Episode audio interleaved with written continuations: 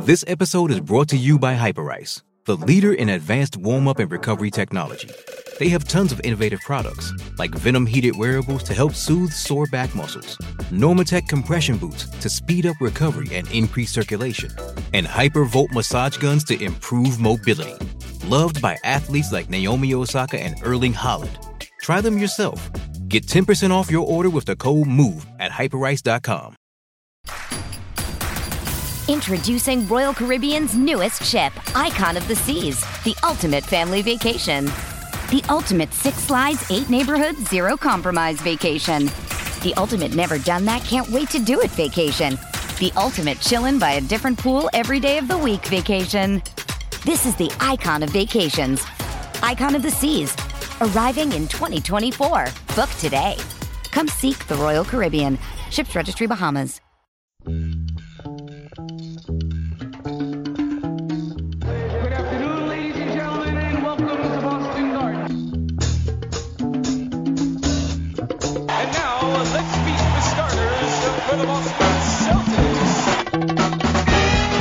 Celtics Stuff Live. With your hosts, Justin Poulin and Jon Duke. Welcome to Celtics Stuff Live on the CLNS Media Network, the leading online provider of audio and video coverage for the Boston Celtics. I'm your host, Justin Poulin. Joining me is Jon Duke, and we are just passing the time, folks, passing the time. Although, CLNS Media Network has really got you covered. Talking about juicy content for us to get upset about. Ray Allen interview with Cedric Maxwell, and you can tell these two have a rapport. They seem to be friendly. I think Cedric's maybe even kind of soft spot for Ray in his heart. That's not the case here on Celtics Stuff Live, though. So thank you so much to Ray for giving us something to get excited about, or at least worked up about. We'll certainly be talking about that on this show. Um, Jon, I have no interest in talking about horse. Although if you want to talk about horse, that's great. Seems like they're trying to get by. I, I'd rather spend the first 10 minutes talking about the NFL draft if I had to touch between the two. And seriously, like how starved are people going to be for draft content? Like a six round pick is never going to have mattered more than it will. And and I also was a huge critic of the four day spread spread out. I always liked it more condensed. And uh, this will be the first time I'll be like, yay, four days because that's something new every day. Like talk about for content. So who knows? We'll see what how the you know the NBA has te- typically been a more conservative of all of them, right? Like they're just like we don't know when we'll come back. We're gonna wait till it's the right time, you know. And then you see somebody like Dana White, who heralds from our great state of Maine, who's like, we're gonna do it on an island. you know, the the sports world just has such a wide variety, but the NBA is probably the most conservative. Yeah, well, I think um, I think that they're just the part of it is I guess where they are on this on the calendar too, right? I mean, this is they they can they can do something um, and and really just go to the playoffs, but you know it's a it's an indoor game and it's so I, I think that and they were also the first to be impacted too, which I think really changes how people view it, and I think they felt that you know that the weight of that on their shoulders as you know Adam Silver made the call to kind of cancel those games and and suspend the the season of sorts and then really the whole world changed from thereafter and I don't know if it's the NBA that led the way but it certainly felt like that the NBA's call was the first domino uh, that or one of the first dominoes that really kind of changed how our culture and Western world operated. So uh, maybe that's just because I feel that more acutely as a as a Celtics fan and a diehard NBA fan, but it certainly felt like that leadership role was important. And this is now as we move into this next. Well, they were also the first ones we- diagnosed, right? Like Right, talk exactly. about players who it wasn't just that they were mid-season and you know hockey hockey's obviously around too, but it wasn't just that they were mid-season. It had a lot to do with the fact that um, they had players who were getting diagnosed. Sure, sure, absolutely. But I think it's that what I I guess the larger th- issue for me is they're at the end. They have a, a window of handling the playoffs, and they can do a lot of different things with the playoffs. They can do different rounds. They can play it in one area. I mean, there's there's options available to them. Uh, but of course, the science and the testing and all that has to uh, has to work, and uh, you know we're not quite there yet, despite what some governors believe.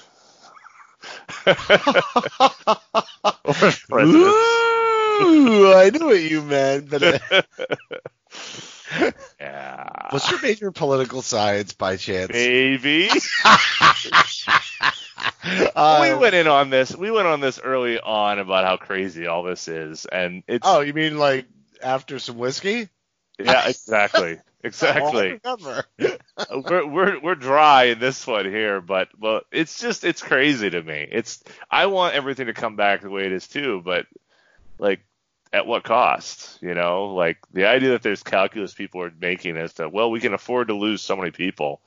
I mean, yes, there's a like you can't all live in a bubble, but there's a there's a there's a middle ground there that's like, well, you know, maybe Dr. Oz is two to four three percent of children dying from this. Maybe that's not the place you want to start the conversation.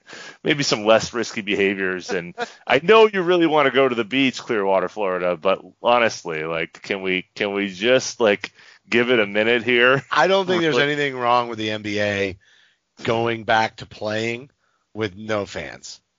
Right. Like, big- eh, you know, they're not going to sell one out of every six seats and make it look in the stands like they're social distancing and then the lines for food are ridiculous. Like, it's just not going to work. Nobody's going to make enough money at it.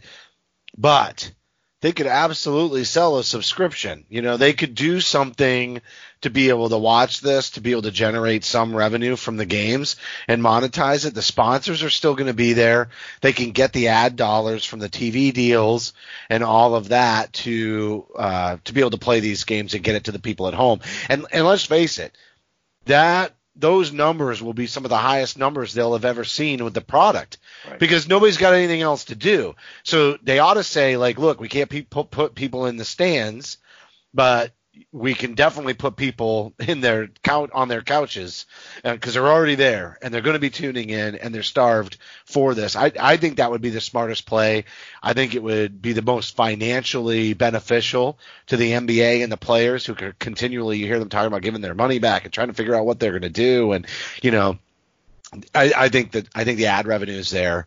Um, you know, there's plenty of car dealerships that are still selling cars. There's, you know, it's really the restaurant. It's a service industry that's getting crushed, and the people, the people that I really my heart goes out to are are the folks that own like a small niche restaurant. I mean, think about it. That's our life's work. They might have mortgaged their home to be able to open that niche restaurant, you know, and then they're not able to you know, like that whole thing can go down the tubes. Like those are the people my heart really goes out to with this economy crush because a lot of us are either still working and able to work from home or we're going to rebound very quickly because when we do open up the economy again, people are going to go back to work. Like it's not like there isn't, you know, but but those small business owners they're not going to be able to survive that that finance even with the with, even with the help from the government. You know, those restaurant owners, it, it, even when we go back to normal, they're not going to have packed seats in the restaurants. There's still going to be a delay on that. And I just those are the people I really think about on a day in and day out basis. But the large companies that sponsor most of these events, they're going to be fine. And so those dollars should go back into the product. They should play the playoffs. They should do it with no fans, which will be a travesty and it'll be a little weird. And it certainly won't benefit the Celtics because that's an edge, edge team Boston, no doubt. But that's what they should do, in my opinion. Yeah, I, I I agree. I think that it really makes a lot of sense. I mean, my goodness. I mean, the whole four, you know, remember when they used to do the the 40 days and 40 nights? Uh, that was the you know kind of TNT's you know big uh, thing that they you know they push. Uh, I think that's that's the way that you know it's going to be like that times a billion because no one else, like you said, there is literally nothing going on. I think they stand the best chance of anyone coming back. Um, and you know while you can do pods for baseball or uh, you know hockey i'm not sure if that works quite as well because the surface you know you have to have the surface has to be the right condition to be able to skate on it. And so i'm not sure that they can use a similar model for hockey. But for basketball you know keith smith you know floated the idea of doing something in in orlando. I think that makes a lot of sense. Um, you know keith obviously knows the area living in that area. But also it, it is well situated. You know, I, I like that idea a little bit better than than Las Vegas. Uh, but then again, the governor of Florida has shown his his colors here the last uh, few weeks, so I'm not sure that's a safer situation. So who knows? Who knows? But um, this is this is it's going to be interesting to see. You know, we're you know whether you know we're on the other side or we're cresting or we're or plateauing or whatever the you know the term is. The, always the question is what happens next. And the only the only caveat I think to the to the NBA's success with this is will people be turned off by it because they don't have those same liberties at home? That we aren't all going back. And so the NBA going back but could, so many are. could it turn I mean, a, that, that's a, what's know, crazy. eye yeah, but, it, maybe but the truth is is that there's a ton of people out there working you know, there's people that are at the grocery stores. There's people delivering your packages from FedEx. You know, I don't know you don't have Rita's, but it's a it's like a, a uh, and uh, not an ice cream, but like an Italian ice place down here in Pennsylvania. They're open. I mean, you would Home Depot is open. Like there are a lot of businesses that don't necessarily fall into that you know non-essential category that are still going, and I get it basketball may not be an essential business by any means. but I'm just saying, like, the next phase of this, when you start to open up some of the non essential businesses, this is one that you could still sort of quarantine the people and keep their social distancing on a day to day basis in play, but control the environment that they're being exposed. And let's also say with the stats that we're getting, like has anybody that's an NBA player that's been diagnosed truly had a situation where they were in a life threatening or going to the, like they're all in peak physical shape. They tend to be of a younger age, and I'm not going to stereotype the demographic 100% here, but I'm just saying that it would seem like if there are more going to be more non-essential businesses going back to work, that this would be an easy one to control and allow to happen. And there's still going to be a lot of people who are going to be at home and working from home. And anybody who can work from home should work from home. Yeah, I mean, apart from obviously the, the issues that, that people of color are, are facing with this disease that seem to be disproportionately impacting those communities, you're absolutely right. I mean, they are younger, they're healthier. There's there's a, a, a lot of more reasons. The thing that I don't understand is you know these pods of testing and ensuring people are um, quarantined of sorts. You know, and I I wanted I think to me the key of whether that works is how much will the players, will the you know how much regular life can be able to come back to this? They can't run Big Brother, you know, NBA style, right? I mean, they can't literally put these guys in a hotel and have them play for you know six weeks no family, no kids, no. No, I was know, thinking the family would come. I was thinking of a unique because yeah. think about it, the hospitality industry is getting killed too. Sure. So to think about think about it this way, um, each team gets a whole hotel, right? And they bring their families with them from their houses, right? And then they stay in the exact same rooms that they would have stayed in. And and maybe and and maybe they have the opportunity to to rent a house that's empty or something like that right? And they they get it cleaned appropriately before they go move in or whatever it is. But you know i'm thinking lesser you know lesser of the leaving because the families the other point that you're making it's not just you know them being alone without their families. It's their families get no social connection or stuck at home. And it's taking you know one of the you know one of the you know, assuming that it's a husband and wife, you know, sometimes the families or extended families, etc. But it's taking one of the leader foundation of the family, you know, the uh, patriarch may it's taking the patriarch you know no matter what out of the equation and removing them from their family at a time when families need to be able to be together and support each other so i, I look at it as the families come with but keep in mind this that's more doable because the kids aren't going to school you know, like sure. that's the, all the limitations for the family traveling as a unit, especially with kids that are of school age, It's the fact that they have to go to school. Well, now those kids could work from the hotel. They could work from, you know, uh, a home that they're renting in the area. Like uh, they can do all that schoolwork remotely. They're already doing it from home anyway. So I don't see any reason why they couldn't take the families and just, you know, move them. Um, I think the teams could definitely do something with, you know, their, uh, you know, like a team charter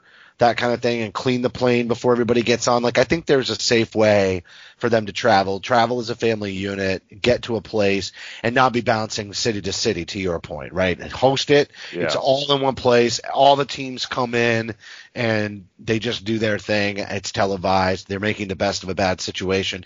And honestly, it might be the best thing for those families too to have some level of normalcy. I mean, one of the things that's making everybody crazy and definitely the people who can't work, like I'm staying, I'm busier than I've ever been with work. Um, but there are a lot of people that aren't. And, you know, that stir craziness it, mentally is, is rough. So why not, why not put this in a fairly safe and controlled environment? And, you know, you're even giving something back to those families so that they have something to do. Yeah, no, I, I think it's if they can pull it off and, and there's enough buy-in from say the Players Association, you know, I think that that will help. I, I think it also goes, it's going to go beyond the Players But think Association about to some degree. How 'cause does it's going to Players- be what each Players individual Association get player paid? wants to do. Yeah, I Well, get sure. that, but how do they get No, but- paid? Yeah, but it, like you, like how does it look for the NBA to say no? Um, fill in the blank player, Gordon Hayward. Gordon Hayward, no, we think you should be playing in this. He says no. I mean, it only takes one, right? Then what happens? You know, does is the does the team suspend them? Do they? I mean, there's just a lot of. I, I, just feel like there's a lot of questions that uh, they aren't going to. That could. It's just going to make this different and different. Well, then maybe they do more They of an optional try. tournament. Well, maybe they do more of an optional tournament, so the players can opt in under controlled uh, circumstances, and that's how they get, you know, their check. Do you know what I mean? Like if you want to opt into this, you know what I mean, but you don't have to. I mean, none of these people can technically be forced into going and playing basketball because most of them should have well enough money hmm. to be, you know what I mean? But but but they should come to an agreement where they say, look, finances are retracted. You know, the money's not there. So unless we go do this, you know, and maybe it's a round robin tournament and the players get picked. You know what I mean? With the captains of eight different teams, you know, depending on this, the amount that opt in to do this, and then they get to play for a paycheck. You know what I mean? Um, because there's advertising, and maybe there's an unprecedented revenue share. You know, I I agree. The conversation's already getting murkier when you start to do that. It might take them too long to come to terms with something. They have to find something simple and easy and optional, and then see if there's interest, and then if there is, they got to roll with it. But uh, team affiliation and support, though, more than just a, a love for the NBA product, that's the part that they might be missing, you know, if they did it in that way. But I guess more to come on that factor. You can follow Celtics Stuff Live on Twitter at CSL underscore tweet live. You can follow me at CSL underscore Justin. Jon is at CSL underscore Duke. The entire CLNS Media Network at CLNS Media, Facebook.com slash CLNS fans. Download the CLNS Media app for iOS and Android. Simply search CLNS Media in your app marketplace. YouTube.com slash CLNS Media for high definition interviews, uh, shows, the Garden Report. yeah, stuff. Dude, tons of stuff on there. Definitely, we're going to tee up the Cedric Maxwell interview with Ray Allen, and, and we're going to be talking about that in the second half of the show coming up next. But with currently no NBA, NHL, or MLB, you might think there's nothing to bet on, but you'd be wrong. Our exclusive partner, BetOnline, still has hundreds of events, games, and props to wager on, from their online casino to poker and blackjack, as they are bringing the Vegas to you. Missing the NFL? No problem. BetOnline has live daily Madden NFL 20 simulations you can wager on. If you're into entertainment betting, you can still bet on Survivor, Big Brother, American Idol, stock prices. Now that's an interesting one. Wagering on stock prices, a futures market that is already wagering. You can wager on wagers and even the Nathan's hot dog eating contest all open 24 hours a day and all online. Visit the website or use your mobile device and join today to receive your new welcome bonus. Bet online, your online wagering solution. Jon, Yes. how much you want to bet Ray Allen and the rest of the Celtics never make up? Oh, jeez. I think it will happen. It won't. You don't think it will? No, here's why, and it, and I think it really comes out in that interview with um, between Cedric and Ray. Right, the whole concept was everybody's like, yeah, they, we think they'll get back together. You know, like when KG has his retirement, you know what I mean? Maybe they'll Mhm. let Ray back in the fold. Here's the thing that nobody considered: Ray took himself out in the beginning. What makes you think Ray wants to come back? Like everybody's looking at it like, you know, Paul and KG are all holding this over Ray, you know, and Perkins and Rondo. Like because Ray went to Miami, they won't let him in, right? They isolated. No. You got it all wrong. The narrative is pretty clear. They're pissed at Ray because he took himself out. And there's a whole other side of this, which is maybe Ray doesn't want anything to do with them. Maybe the reason he took himself out is because he's bitter and narcissistic. And he can only see it from his perspective. You know what I mean? Like everybody is thinking like Ray is just sitting on the sidelines because he's this is the thing. And this is where the fans got confused.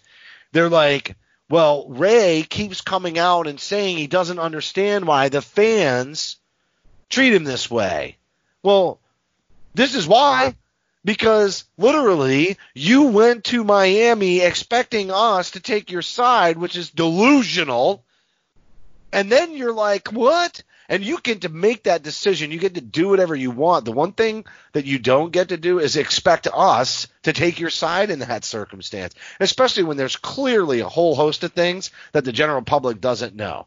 And Paul Pierce and Kevin Garnett and Kendrick Perkins and Rajon Rondo have all done good at biting their lip on whatever that is. You know, there's been lots of things that have been alluded to along the way, but there may have just been a lot of little things like a bad marriage that added up to something that was not recoverable anymore. And away goes Ray, but it was less money. It was still off the bench. You know what I mean? And it was the team that they had just lost to in seven games. And Ray obviously did not like being supplanted by Avery Bradley, but that was a Doc Rivers decision and a decision which is out of character for Doc. He never goes with the young guy over the vet. So I think there were just enough slights that added up with Ray. He took himself out, and maybe he doesn't want back in to his teammates' hearts. He just, you know, wants that public perception to not be what it is, because at deep down, he's kind of like a politician, you know, and you can't take everything that he says for face value. I so I I don't I think that there's the public perception is absolutely a big part of this. I mean, Ray is somebody who wants to be loved and, and appreciated, and I think that gets gets to him. He was always someone who was quick with a quote. Uh, he was always someone who was willing to to give the time to quick with a know, quote or a light up your smoke. Best out the harmonica, buddy. There you go. but he he was. He's always willing to, to to meet with the press. And so what I heard in that interview with with Max was a guy who desperately wants to get back. He wants to be in the good graces. He wants to be loved and appreciated. He feels as though he's by been slighted. Region. By the yes, region. By the region, sure, sure. And I think that he wants that adulation. He's hurt. He feels as though that not just uh, those players have spoken against him. The fans have gone against him. The media has gone against him. And I think he feels like it's this, this boulder uphill. And he's like, what did I do? Who, me? What could I possibly have done? And it's this kind of like insane, like, uh, mind, you know, delusion that he's operating in that somehow he has the right to operate and that there's no consequence for it having the right to leave does not mean that you have the right to do so without consequence. That's been the whole issue with this all along, you know. And I don't, I don't get in the way of him being a free agent, wanting to, you know, get the best offer forward. He has that right. But you give up some of those things, you know. Paul Pierce could have asked for a trade in 2007 and wanted to get out the door. He ended up not getting there and he ends up sticking around, and he's a, he's a legend. You know, so and UConn is such a great fit for him. UConn is such a, a, a great fit for him because it's like as far as like the New England fan base goes, it's split, right? It's got a dual personality. And Ray is more New York, Connecticut than he is Boston, Connecticut. And you know, I think that's another reason why he's kind of out. You know what I mean? He's a little more of the a little more of the limelight, a little bit more of the showtime, you know, a little bit more of the flash and the flare, and a little less drunk Irish guy, you know, and salt of the earth, and you know what I mean. And he just fits on that side of the equation more than he fits on the, you know, the the the type of personality publicly that is in in that would in, you know like look at Kevin Garnett. You know what I mean? He's just that salt of the earth, hard working, dirt dog, emotional, heart on his sleeve for all of its mm-hmm. goodness and you know pros and cons of that personality. But that's the New England personality, and Ray is not. He doesn't embody that. You know, he bodies a little bit more of that over polished businessman, suit and tie, you know, all and I'm I'm not saying those people don't exist in Boston. I'm not trying to like stereotype the two regions, but I'm just saying that if you look at the players that we as a fan base tend to attach ourselves to, mm-hmm. you know what I mean? It's not that's, Ray's prototype. Exactly. No, that's exactly what I was just going to say because remember, Ray, Ray's an army brat, right? Ray never set down roots anywhere he went. He he probably liked to. He probably wanted to. He probably thought Boston would be the place where he could do that, which is kind of the ultimate kind of irony in all of this. But he's an army brat. He doesn't have those, you know, uh, very ingrained yeah, loyal that New Englanders ties. have. Yes, just for absolutely. your reason. New Yorkers, there's some who are from New York, sure, but that's a city, New York, and that metropolitan area. everyone's coming from everywhere, and and there's a little bit more of a, a cosmopolitan aspect to this, where yeah, you live in New York, but you could be from anywhere. If you're from Boston, if you're from New England, you are from New England. You will always be from New England. You will always be a Mainer. We are always going to be Mainers. That's in us through and through. It's ingrained and it's part of who we are. And people Ray doesn't like have that, that, about us, and we right. kind of just deal with it. Right. That's why we. That's why those fans cheered their asses off for Ray because they wanted the Celtics to beat the Miami Heat, and so I don't think he ever understood that. I think that's the issue. Is that fundamentally, at least in terms of the fans, he never understood that our passion for that team it's not because he wore number 20 and we'll go anywhere with him. It's because we we root for the laundry. You know, we're rooting we're rooting for the green and white. That's what we do. We're not going to say, "Oh, well, good luck to you, Ray. Have fun with our biggest rival and the team that seemingly unfairly not really, but you know, and there was already bad blood put together LeBron. a team. He didn't ju- season yeah. and put that big three together. You, you know, it's like yeah. it was it was piling on, and but he didn't just join oh, Miami. Oh, Yeah, he didn't just join Miami, the team that we had just lost to. He also joined LeBron. There was deep seated hatred towards LeBron that oh. preceded Miami's ascent to the top of the NBA you know, there was so much baggage that he attached himself to. It's almost like he didn't even understand the NBA landscape when he, he did that. If he really didn't think that there would be a harsh response, it, it, again, it, that's why I say it's delusional, and that's why I think it's political. It's sort of like you know, you make a decision and you know it's going to be an unpopular decision, and it might not you know, in true politics, it might not even be in the best interest of the people, you know. So in this case, it's definitely not taking the people, meaning the fan base, at heart when he made that decision. But then coming out and being like, well, you know, and you just try to position it, and people are like, no, dude, you're full of it. You were full of it, and that's, you know, that's how this went down. This is how people experienced it, and and I think you look at the loyalty to this day with KG and Paul, especially being at the core of that, like those two are boys. Those two love each other. And then, you know, you've got Kendrick and Rondo that are kind of there, but not quite as tight, I don't think, as Paul and Ray are. I mean, Paul and KG, Paul and KG are. Yeah. Um, but but but still there's a tight knit group there you know and and ray is just not part of that and I think that he resented it from the beginning. Think about how he came onto the team. When they made that trade, it wasn't like the Boston, you remember this, we did our draft night show. The Boston fan base didn't go, we're going to win a championship, Ray's coming. No, right. that's not what no. they did. No. Were, we got on the phone with, with, with Mike Gorman and had a whole conversation about, well, if you're going to do that, right. there's really got to right. be another piece.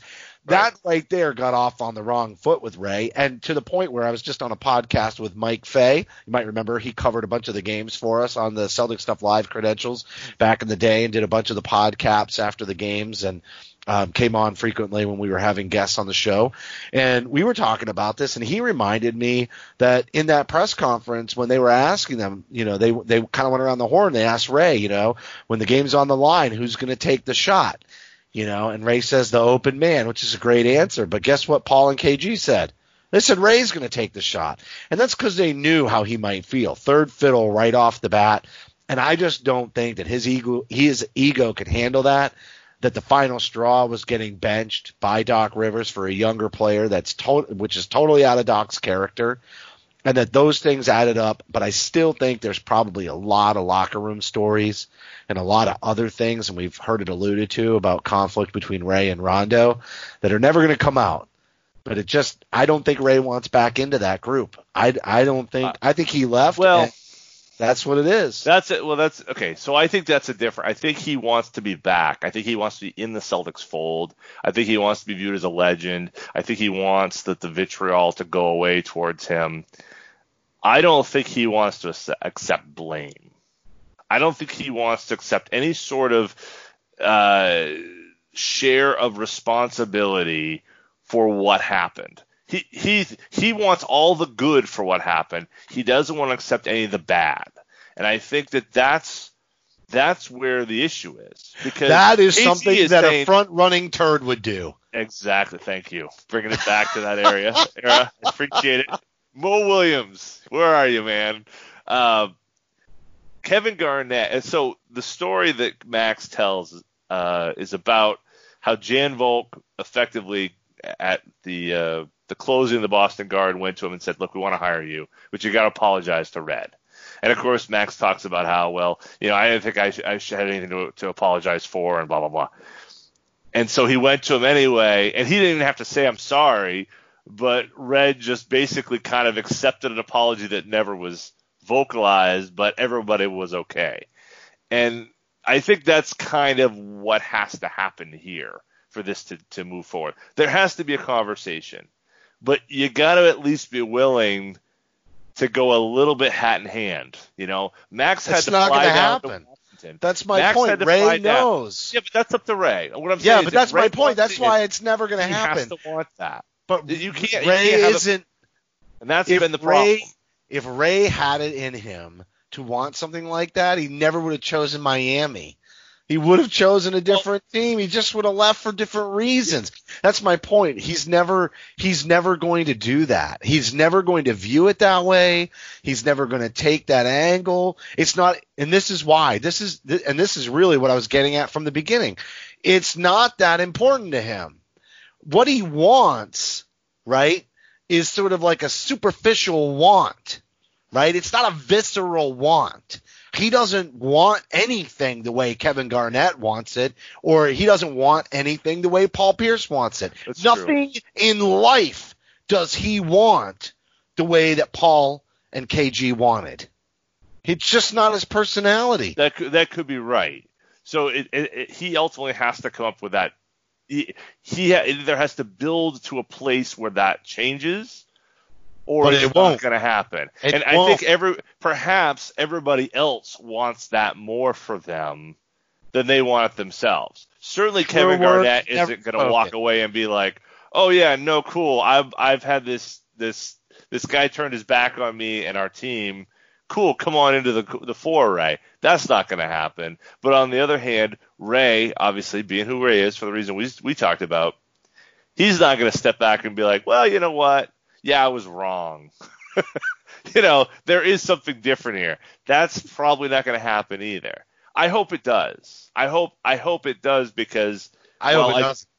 well, I think it'd be good to move on past that, and so everyone can kind of just we can stop. If It's it happens, an issue. if it happens, it'll still be in an insincere manner from Ray, and that's my point about why he would never do it, and it's part of my Well- point about why it'll never happen. Because KG and Paul aren't going to let somebody be insincere to use your analogy. You know, Red was a leader in a different way than KG and Paul are in a different role. He's an organizational leader. He's a, a big, broader, future thinking kind of a leader. You know, he's going to take one sometimes in certain circumstances for the better. And, and I'm not saying that KG and Paul don't have that in their like in their makeup or in their hearts, but it's Yeah. not their role in this situation. They're not the face of this franchise. They're not going to eat one. They have got nobody to lead per se that would allow them to accept an insincere apology from an insincere Ray Allen, especially with the bad blood. And Well, Ray is never going to get to a point where he is going to sincerely accept his responsibility, his decision, or accountability for that, or even to a point where he says to the fan, listen, we will know he's ready if he speaks to the fans and says this. But I why- totally okay, understand why the fans felt the way that they felt. I just hope that with time they'll forgive me. yeah. If he said that, Oh, yeah. or when he says that, Yeah. We'll know that he's ready to make up with KG and Paul. But if that idiot can't even get himself to that point, Yeah. and he keeps coming out and going, I don't get it. I don't get it. Dude, you're never gonna get it. Yeah, no, that's exactly right. You're you're absolutely right about that. He he has to make the first move. You know, he's the one who maybe has been injured more from this situation to anybody. And so I don't know if that means he's looking for something else out of it, but to me, he he's the one that has to take that step. He's the one to, to then to use the Maxwell uh, comparison. He's the one that has to fly down to Washington, and and that's where you know, you know, Pride. should we look at Maxwell? Pride. Well, right, but Maxwell. Not happening. but Maxwell did, right? Is Ray different? And that's the thing that I I took issue, I not took issue with, but I disagreed with in terms of Max. Max views himself as the same situation. It wasn't the same situation. He was traded. You know, he's like, I didn't. They shouldn't have been mad at me. It wasn't my choice. And and I, and I think that it should be different. Red obviously traded Right, Max, for Max a is reason. correct about that. He had a Right. right to take that personally, and the players say all the time these days, "It's a business. It's a business." You always get reminded it's a business. But Yeah. guess what? The players still have a right to have an emotional reaction to that. Anybody who ever loses their job or said that they're unwanted, you know what I mean, or whatever, like you can't say that that's not personal. This this aspect, this idea in sports that it's a business, yeah, it's a business, and d- business decisions get made, but Mhm. the but there's a personal attachment to the fan base, to the city, to the organization. You can't say that it's not going to impact somebody personally. That's the thing I loved about Isaiah Thomas. You know, he's like out there talking about his separation from the Celtics and how that went down at a horrible time in his life. Nobody has more reason to go out and vilify that organization with just spewing of hatred, right? Nobody. Nobody. And yet he still goes out there and says, I didn't like it.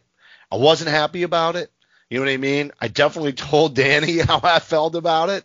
You know what I mean? And I get that it's a business, but it hurt me personally. Want to know why we loved Isaiah Thomas?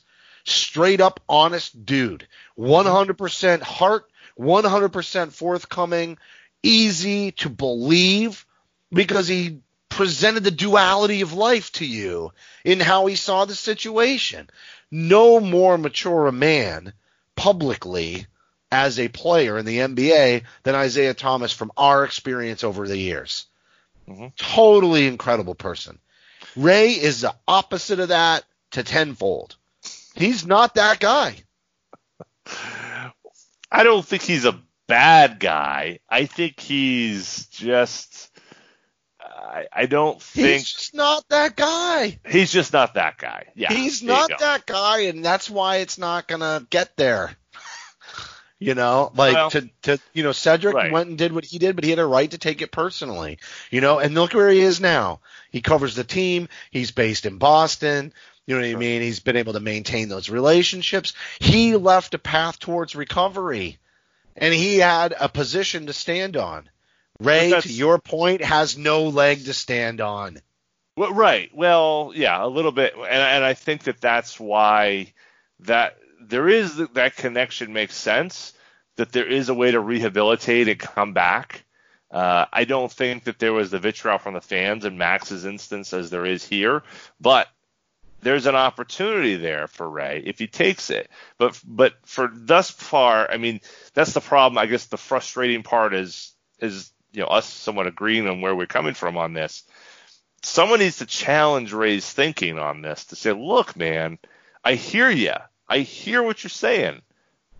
But and, and, just you know play the last ten. Somebody has, dude.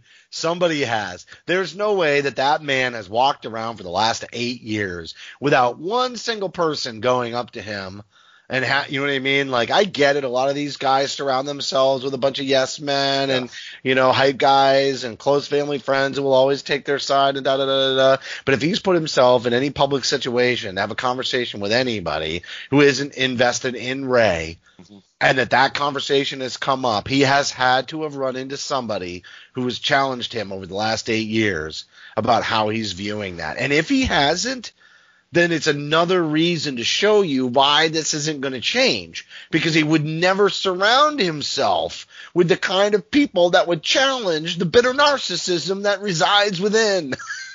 you know what I mean? It's mm-hmm. not his makeup then. His makeup is the company line, the status quo, the blindly following, you know what I mean? Like he's not flexible then. And he doesn't exactly. set himself up to be flexible but see, that's when I look at it and say, okay, well then, then we need to stop having these people who are saying they need to get over it. KG needs to change. Like that's the thing that that frustrates me is because ah. this isn't on Kevin Garnett to me. This isn't on Paul Pierce. Oh, I'm with you. No, I'm this with isn't you. on Wyc Grousbeck. It's not on Danny It's good business for the Celtics. Don't it get me wrong. It might be on Doc Rivers, but that's it, about it. More so than anyone. Yes. Because really, who's who's who's decision making put things into place. And I think right. the one thing we haven't talked about a little bit is that the rise of Rajon Rondo in the latter half of that era did force the Celtics to make a choice, right? We talked about the Avery Bradley piece. Well, it was also a validator. It was it, yes. it validated that the right decision had been made. Totally. And and another validator that the person who made that decision believed in it is the fact that he dragged Avery Bradley with him everywhere else he went. Yeah. you, well, know, you, know, like there was a lot yeah. of love for Avery from Doc, you know, on the right deal for the right amount of money, but he saw him as a low value, high impact, you know, kind of guy. So for the amount of money that you were ever going to pay Avery Bradley, Doc was going to get way more. He was a cog financially and defensively who could then run a little backdoor screen and hit some shots when he's open. You know, all of that that just fit into the plan. He was a role player on a low a, a low contract who brought way more value than that contract actually wound up hitting the team's cap. And Doc's whole thing is get the stars in town, build it up, and then build that build that around those players. You know, and that's part of the reason Avery's in in L.A. is n- another perfect fit in that environment. Even though Doc's not there, it's the same concept because it's a concept that Avery fits in. He fit in it in Boston. The only place he didn't fit was Detroit, and that's why because Detroit wasn't built that way. Well, yeah, and, and I I think that that's yes, but it's it's more.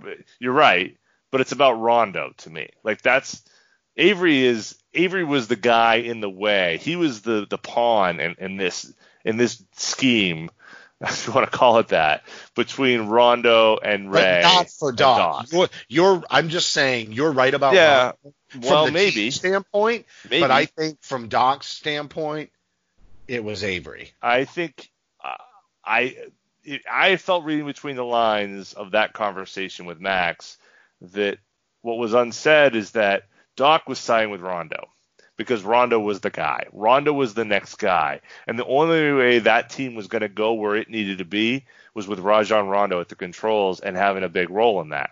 And and you can't tell me watching the playoffs in 2011, 2010, 11 and 12 or even 9 for that matter that that's the wrong way to think. Now a random Thursday night in Charlotte, not so much. But but other than those nights, you know, when it, when it mattered most, who showed yeah? He played big. Yeah, I he mean, played really, big. you look at Yeah. You look from 2009 on. I mean, yes, Ray had an amazing series against the Bulls. Rondo was almost step for step with him, and then certainly after 10 and on, I mean, there's no question. Those last three seasons, it was all about the, what Rajon Rondo and where he was going. So it's it's just that the knee injury and everything kind of has made us look at that that's the latter half of that area I, I think a little bit more differently than we might have because had he remained healthy who knows what the team looks like in 13 14 15 and on. But the fact that Rondo obviously blew the knee out and things went sideways I don't think we give Rondo the appreciation that he deserves. And for the amazing play. I mean, there were he was the best player in that Cavs series in 2010. He was the best player in the playoffs, really. You know, uh, until that Lakers, you know, through that Lakers series in 2010, he could might have been, a, uh, you know, Finals MVP for that matter. Um, you know, you know what this is reminding me of? Oh, we, have got to wrap the show, but the thing that this is reminding me of is the banter that you and I had over a six-year period about Rondo, and there would be at least every other show you would say, "Yeah, we know you hate Rondo, you hate Rondo," and I'd be like, "I don't hate Rondo," and you're like, and then we oh. would talk about his jump shooting. Do you remember that? Like that. that Only was like one person on the show said he can't hit the backboard, and I quote. I mean, you know, but he literally did it when I said it, and you can't go. You can't run Again. around and tell me that his jump Again. shooting was elite. It doesn't matter. That's not the point. At that point, you can get by without being elite. Isolated comment. I didn't say he was invaluable because he can't hit the backboard. I just said he can't hit the backboard, which there were many times he couldn't. Do you remember his free throw shooting? Think about how much harassment Jaylen Brown has gotten for not being a shooter, and yet year after year he keeps proving that the shooting is getting better, and even his yeah. free throw shooting this year. And that guy can't get to break. But if you actually look at the numbers. Rondo's jump shooting never like it wasn't like oh it's upticking it's getting better no he's the same guy soup to nuts a little now. bit. A little oh, a bit. lot better. No, a lot better. Uh, that's it. Before we go here, I'm, I'm, I'm, All right, I'm calling it up. We'll I'm calling it up on Rondo jump shot stats. You can't well, just show me field goal percentage. That doesn't count. The more he gets around other players who can space the floor, and he carves it up and shoots a little floater. Like I, you got to go to like the right site and get me even a set shot. You know what I mean? Because like a jump shot on the go, I always said he was good at. I was like, seems like that guy just needs to be in motion. If he's in motion, the ball's going in the basket. But if you ask him to to do a catch and shoot with his feet planted, you know, he he everything that was great about Ray's basketball shooting form, Rondo did not have. He was better in every other situation. But when you think of Ray, you think about perfect mechanics, the feet in the right spot, the gather right at the waist, comes right up, consistent flick and release, nice and high. Oh my word. You know, when you think about Rondo taking a set shot, it's like Shaquille O'Neal from the free throw line. It's just not pretty. Okay, well, so the last five years of three point shooting from him 36.5, 37.6, 33.3, 35.9, 32.8. Compared to 20 point, this is the first few years of his career in Boston 20.7, 26.3, 31.3, 21.3, 23.3, 23.8, 24, 29 his last season in Boston. Wow. So he's improved. He's, he's, he is, is he good? No. No, no, but, no. I'll take I'll take those three point numbers. That's a step. That's but a step, I still you know? want to know set shots. I I get where you're going with the three pointer. Well, that yeah. those are probably set shots, but I'm not convinced that they definitely are. Even well, coming off the screen, Rondo yeah, but, is a better shooter. Yeah, but he was always remember he was always a guy who the game. Uh, how about the series against Philly? Hit that big three there at the end. He was always a guy when he doesn't when it's in the flow, he makes them. It's kind of like Dennis Johnson that way. No, I remember Where, saying that his. You know? rookie, I remember preseason of his rookie year, there was a game, and I can't remember who they were playing, but he was out there for the final minutes with the Scrappers and Delonte West and everybody else before the trades, yeah. and the ball got inbounded and he kind of hit this running three game Right. winner. And the season hadn't he hadn't even played an, an an an official NBA game that counted yet, and he hit that emotion. And I remember citing that for years afterwards on this show and saying, "Dude, when that guy's in motion." He's a better shooter. There's something about him just taking a wide open shot. He's better off to pass it, you know. And he's and and so the one. I mean, again, not disparaging Rondo. It was just remembering how the two of us would go back and forth during that era about Yeah. him. But you're 100% right. Like there was a before the elbow got bent halfway around, you know, like just a mess.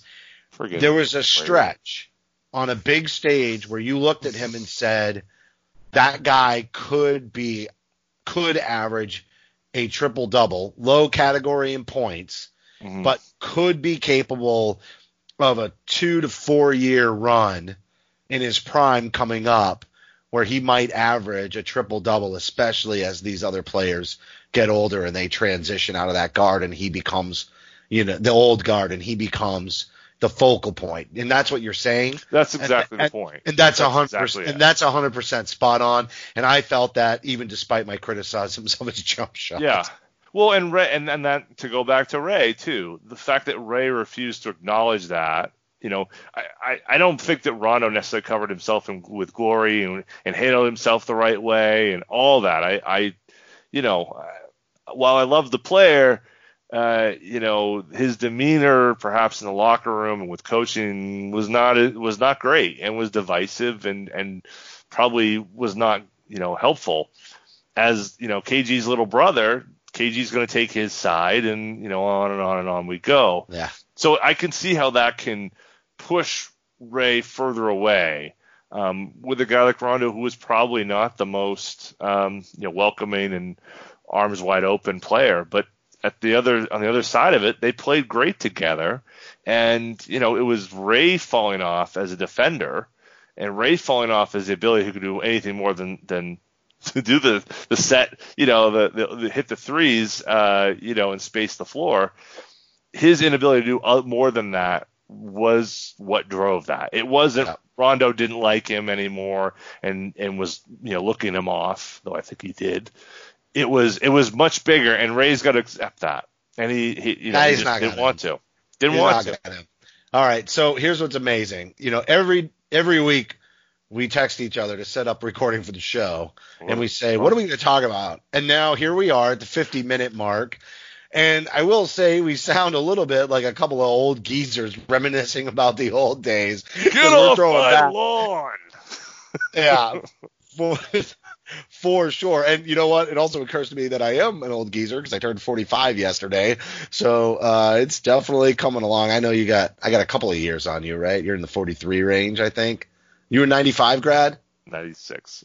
96. I haven't I haven't turned 42 yet. Oh, see, yeah, I'm almost. You know, you're you're my wife's age.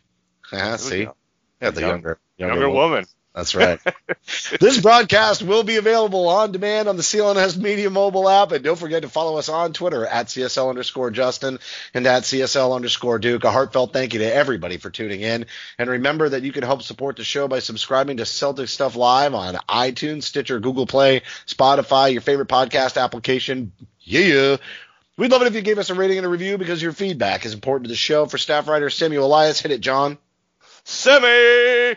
Executive producer Larry H. Russell, the founder of CLNS Media, Nick Gelso, and my co-host Jon Duke. I'm Justin Poulin. Thank you for listening to this week's edition of Celtics Stuff Live.